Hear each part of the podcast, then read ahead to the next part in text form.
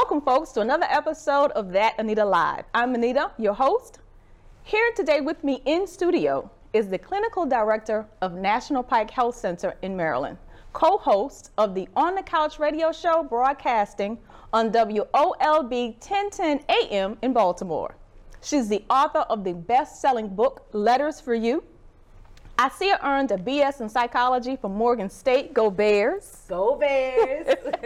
she is an MSW of, of, social work from the University of Maryland. Lord, these initials. How many degrees do you have, girl? and, and an MSCJ. That's a Master's of Science criminal, in Criminal, criminal Justice, Justice. Yes. from Kaplan University. Qualified, y'all. Qualified. Welcome, Asia Ragsdale, to the show. Thank you so much. I'm so excited and happy to be here. Thank, Thank you, you, very much for coming Yay. out. Driving from way on the other side of the state to hang out. Other side of the Yes. Yes, yes. So, what made you go into mental health in the first place? You know, I didn't want to do it. When I got out of high school, I was like, I want to do a career where I'm going to make some good money. I went to Morgan. I was like, I'm going to be this engineer. I just wanted to mm-hmm. graduate from school making six figures. I just wanted to build things, make things work. Mm-hmm. And I got, but I knew I was supposed to do mental health, but I always felt like mental health didn't pay any money. So I was kind of like running from that calling. And I got to this one math class, and I was always good at math, and I just could not understand it.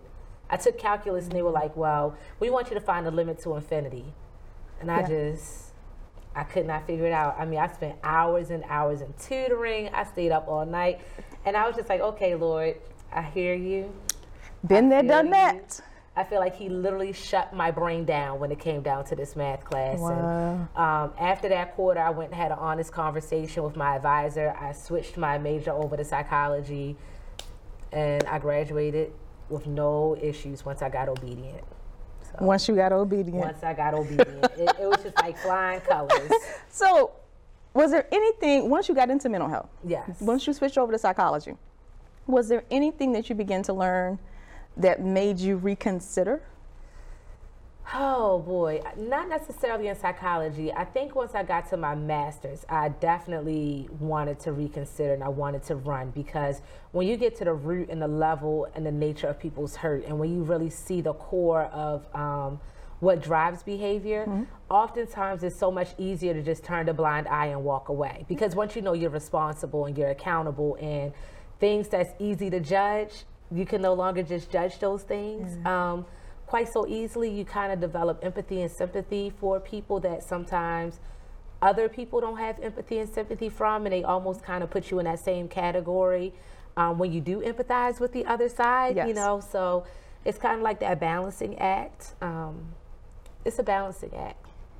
So, how long have you been in the mental health profession? I've been in the mental health field, uh, let me see, approximately since 2008, I would have to say. So, a little over, about 10 years. I'm, wow. hitting my, I'm coming up on my 10 year mark. Um, and I started off on a very direct care level as I continue to progress through um, academically, you know, to rise up, I guess, the food chains, food yes. chain, so to say. Mm-hmm. But I started off at the literally very ground level. Doing.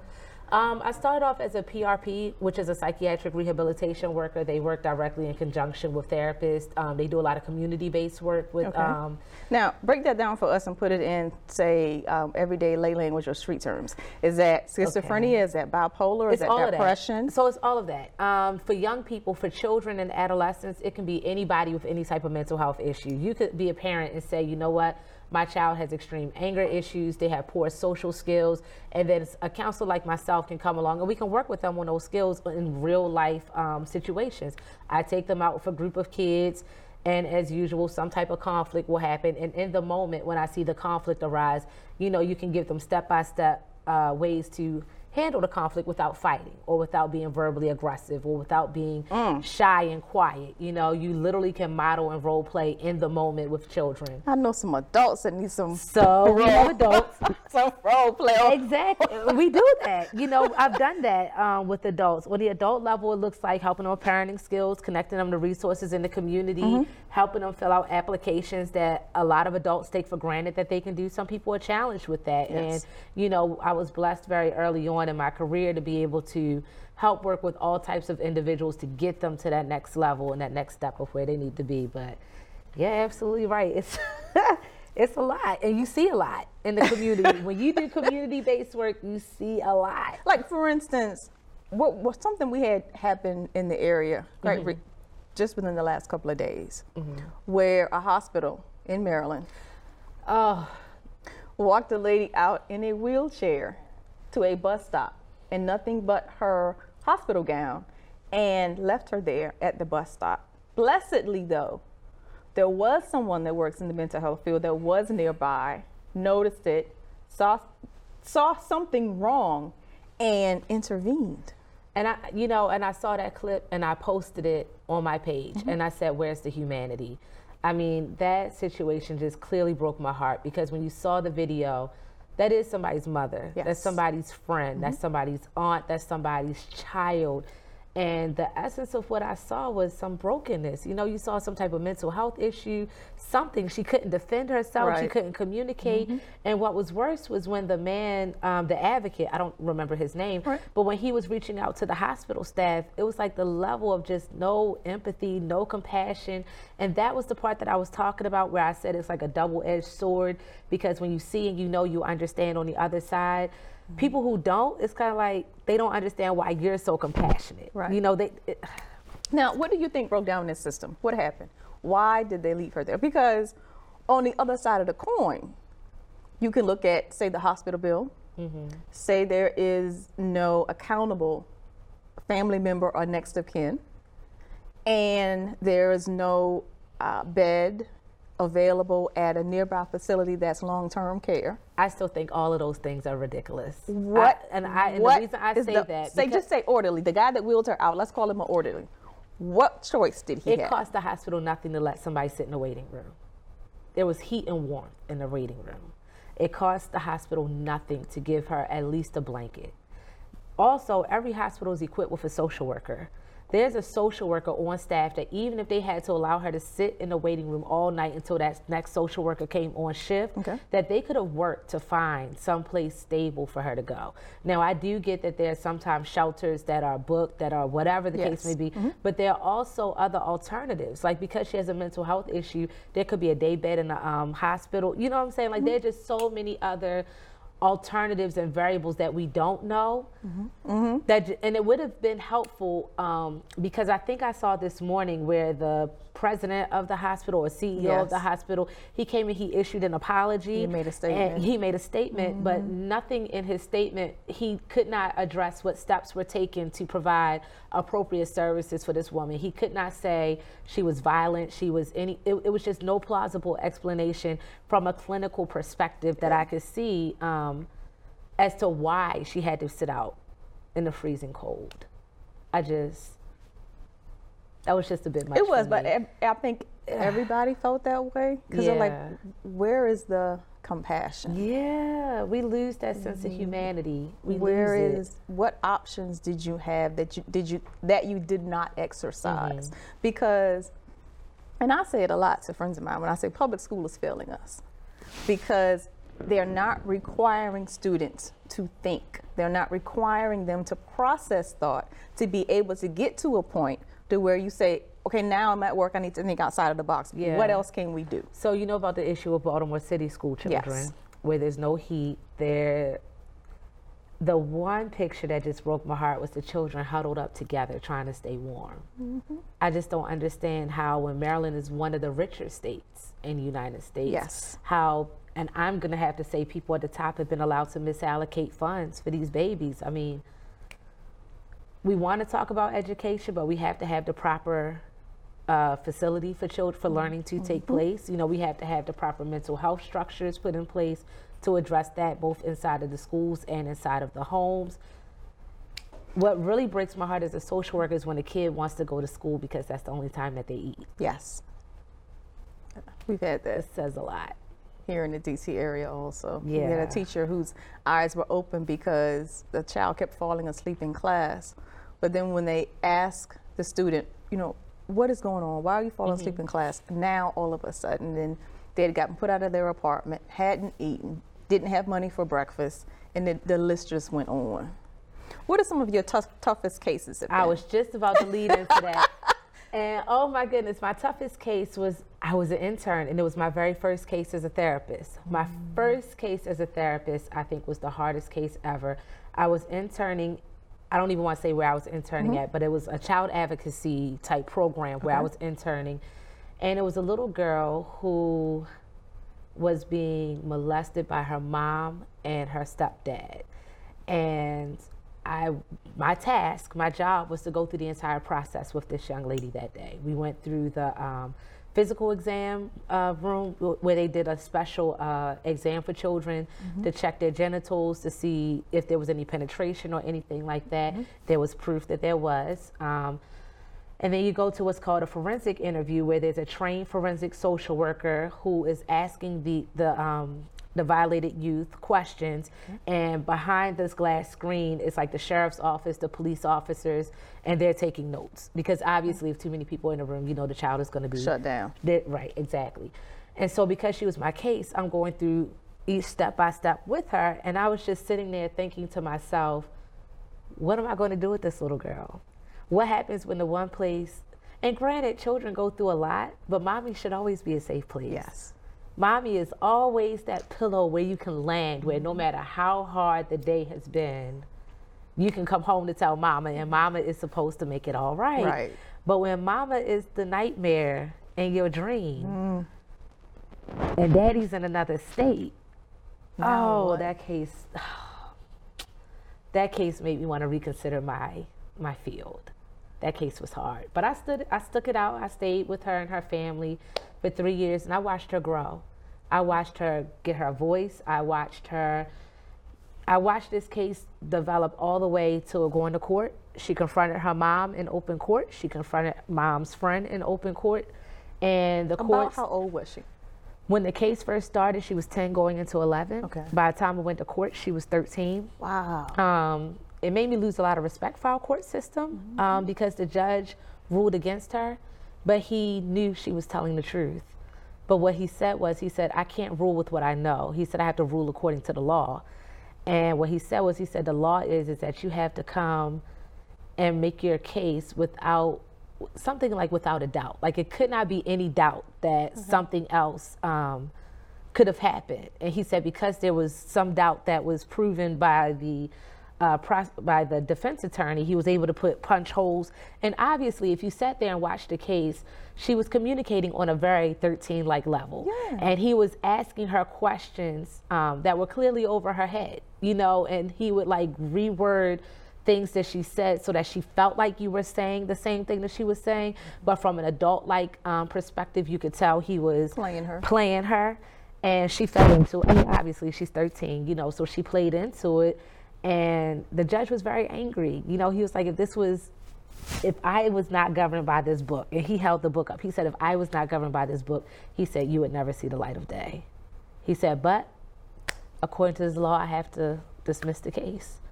So that was a rough day, but it was really good because I was able to tell her you found your voice. You know, you said what you had to say, you know, and that was just more freeing than anything else that that you could have ever done.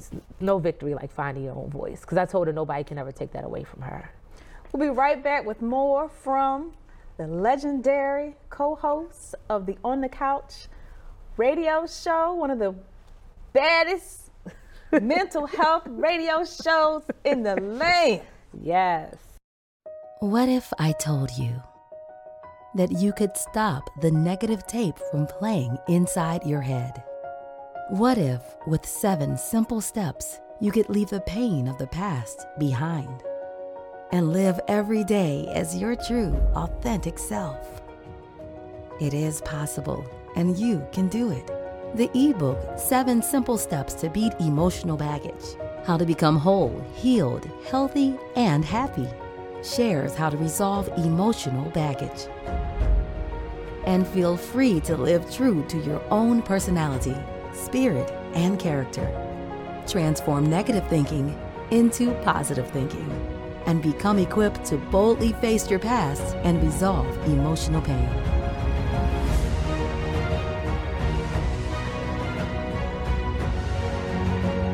Get your free copy at thatanitalive.com slash ebook. Welcome back. We're here with the mental health clinician, Ms. Asia Ragsdale. Yes, ma'am. One of the best and the baddest in the land. Gets it done over there. We trying. We are definitely trying. A hot button right now is depression. And it really seems as if people are watering it down because somebody has a sad mood. Oh, you're depressed. You need to go see somebody. Yeah. Why? The, the confusingness is actually hurting more than it's helping. Yeah. What can we, as lay people in the everyday community, Mm-hmm. in these cubes and in these offices, do to recognize clinical depression? You know, um, I love the website NAMI. Um, NAMI does a lot of work with uh, mental health in the uh, community, and they do a great job of breaking it down so that even if you're not a clinician or you're not in the field, you can understand. And on their website, they have the most common mental health disorders listed, as well as symptoms that you can look up and that you can look through to identify. Oh, yeah, I have five of these symptoms. I could be this. You know, or I have three of these symptoms. I could be that. And, And it does require more than one. it does require more Not than one. Not just- no. Right. No. Right. even even for people who think their kid is ADHD, Mm-hmm. like, oh, my kid won't sit still. Well, that doesn't qualify as ADHD. There's like six or seven out of Say that. 12 different qualifiers, you that. know, that your child Yes. has to meet in order to get a diagnosis. Mm-hmm. Now, the issue is that there are a lot of factors that go into your mental health. You know, there's social issues, there's economic issues, there can be situational issues, you know, that can weigh and play on our emotions and our feelings, but it doesn't necessarily dignify us as having a clinical diagnosis. And I always say therapists are your friends. You know, even if you're not sure, just go talk to somebody. You know, it's nothing wrong with checking somebody out saying, hey, can I just have a consultation? This is what I'm thinking. This is what I'm feeling. I don't know if I need sessions, but can you just give me like an initial, Yeah, help me talk this help through. me talk this thing through, you know? And that's just me. I'm always like, go ask, go seek, go find, you know, go find out what's going on. In the news, whenever there is a mass shooting, Yes. the first thing we receive back as a possibility oh, this person had a mental illness. Mm-hmm. Why is that what they turn to? Well, honestly, I- I think that a lot of times people turn to that because there's no real explanation. You know, whenever there's not an explanation, people are always looking for a reason why. Like when somebody dies, you're always trying to figure out why. You know, you, oh, they died because God needs a new flower in his garden. Oh, they died because, you know, God needed him more than me. And whatever you believe, you know, is great. Right. But, but when we get things that we don't understand, I think it's just human tendency to try to put a label on it, to just try to figure out what it is. And one of the things that my pastor says, he said this on New Year's Eve, and I just fell in love with this statement. He said, if God was small enough to be understood, he wouldn't be big enough to be worshiped. And that, I was like, wait a minute, time out. I was like, say that again. Right, Say, say that, say that one more time. Like, let me thoroughly understand what you said. Let me grasp that. You know, that if God was small enough to be understood, he really just would not be worth my time to worship. And I think that there are times that we don't um, we're not okay with not knowing, so we always try to put a label on it. But just in my field and just I see its perspective, I would ascertain mental health to a lot of things like mass shootings. Um, I, I would definitely say that there's something going on that they're not talking about, that they're not expressing, that they're not getting help for, and that's why they're expressing themselves in that way. You know, we, I love cognitive behavior therapy, and it talks about what you think is how you feel, and how you feel is how you behave. Mm-hmm. And obviously, if I'm behaving in such an egregious way, I'm thinking and feeling some very inappropriate things. But a lot of the times it just comes out of the box.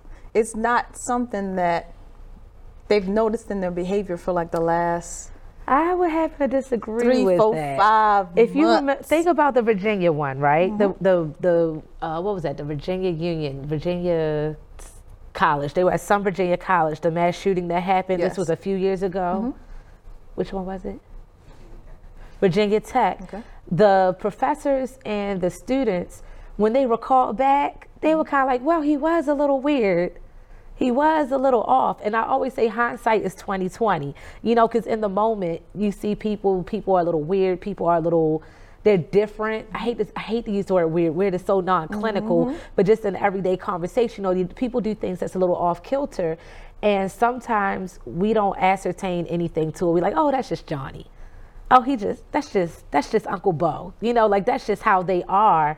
And then something happens, and it's like maybe I should have said something. That was a little. Because the question is, but how long has that person been that way? You know, and I don't know. And I'm because one, they got into the university. Mm-hmm. Two, their family dropped them off. You, we would think that family wouldn't drop them off if they had.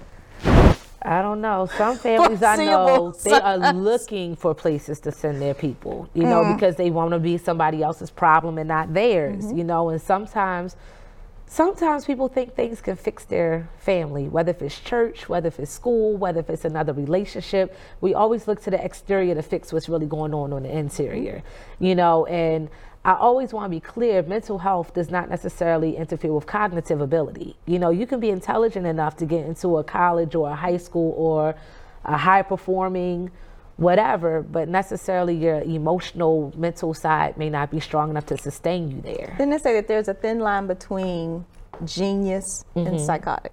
I would agree with that. I would definitely agree with that. Why? Because a lot of times people escape. You know, mm-hmm. I, I, think anything without balance is not good. You know, um, and I love being smart. You know, I have several degrees, right?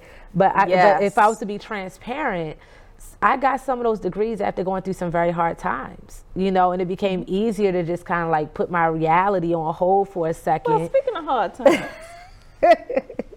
we have written a very transparent, very transparent book. Book called Letters for You. Yes. And actually, one of your reviewers sent me a little something. They said they? the book is about the journey of self-discovery.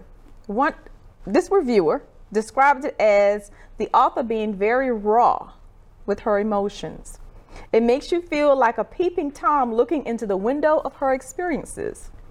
The author is not interested in pity or sadness from the reader, but interested in giving the reader a sense of hope.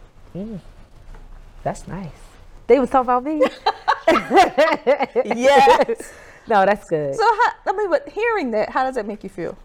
You know, it makes me feel humbled, mm-hmm. you know, to be honest, because I had started writing this book when I was nine.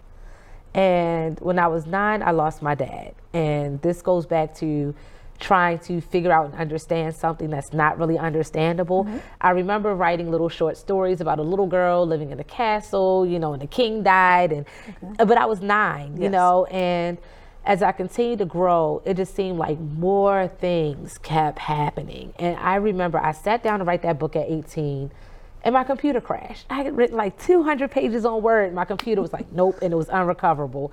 And then I remember I tried again at like 20 and something else crazy happened. And then I tried again at 21 and then my mom got killed. And then I tried again wow. and I was just like, I feel like I have this story that's got to come out, but every time I tried to get it out, it just wouldn't come out. And then I realized I wasn't where I needed to be in order to write it. Okay, you know, so, so I'm going to call out one of the titles from the table of contents. Okay. and you tell me what that chapter is about. Okay. And what it means in your life. Okay. Okay? Broken. Oh man, broken. Broken represents so many things. In that chapter, I was really reflecting on my time after my father passed away. Um, just to give you like a little bit of a baseline to the book, it's a, it's called Letters for You because every chapter is a different letter of the alphabet and it goes from A to Z, and it goes in chronological order. So it starts off. Um, I think I was about nine or 10 and broken. Maybe I was a little bit older, but in that broken space, because I did not effectively deal with my dad's passing away, I began making really bad choices, you know, and I, those choices, they really almost killed me, you know, mm-hmm. and um, it's almost like a mirror and if you can imagine like a ball hitting a mirror okay. and you're still trying to look in that mirror to get a picture of who you are, mm-hmm. that vision is distorted, but you don't realize that you're looking at a distortion. You're just accepting that that's really what it is. And I don't know if that analogy is making sense, but it's making yeah, because sense. even as the mirror breaks and the lines are shown, you still see what was originally what was there. originally there, and you're not dealing with the broken pieces that you have on the inside. Exactly. But meanwhile, those broken pieces are cutting at you and then in turn you're cutting other people that you're coming in contact with. Mm. So humiliated. Oh, humiliation. That was um, after my sexual abuse. That was after. Uh, I remember I had to be very transparent, and I went to the hospital. You know, and they did the whole rape kit, and then from there, can't remember if it was like a day or two later. I had to go meet with the district attorney. You know, to share my story, and I just remember how dirty and just how humiliating it was, and I told my mom. You know, and that was really hard. You know, to. Mm-hmm express those types of um, feelings in front of your mom and to really confront the fact that things were happening to you that you had no power and no, control, control, over. over. And again, it's another one of those things where you try to rationalize what did I do? Was it something I wore? Was it something I said? Mm-hmm. Maybe it was my perfume. Maybe I shouldn't have wore my hair like that. Trying to take the blame. You try yourself. to take on the blame and you try to own the responsibility to figure out what could you have done differently to stop that situation from happening. So that was humiliated moving forward? Moving forward, moving forward, um, I believe off the top of my head, that was a chapter that dealt with my mom getting killed and me figuring out how to put my life back together after that. Um, I was at a crossroads at that point because I had to make a decision. Was I going to be mad and angry and bitter and kind of spiral like I did with my dad? Or was I going to try to really uh, hone in on my relationship with God and trust him to really move forward from a healthy place and from a healthy perspective. And I really had to fight through some things emotionally. I had to fight through some battles, some thoughts, some challenges, you know, because I was 21 with no parents and I was 21 just graduated and I just from really kind of felt from undergrad. Right. Yeah, from undergrad. And you went on to get two master's degrees. Clearly. Yeah. It is very possible it to is, keep it is possible, you know, but I, I can honestly tell forward. you if it was not for my relationship with God, if it was not, that has been the anchor mm-hmm. and the sustaining force of my life. Had it not been for that, I don't think I would have been here. So, for the person out there right now that is struggling with, they know they have some internal emotional baggage that they mm-hmm. need to mm-hmm. deal with, but they're still going through the process of being ashamed. Mm-hmm. How would you suggest that they work through it and find someone professional to speak to? Wow, that you know that's a tough one. Um, I don't know if that person will have a support system that maybe that can go with them, uh, you know, to hold their hand through that process.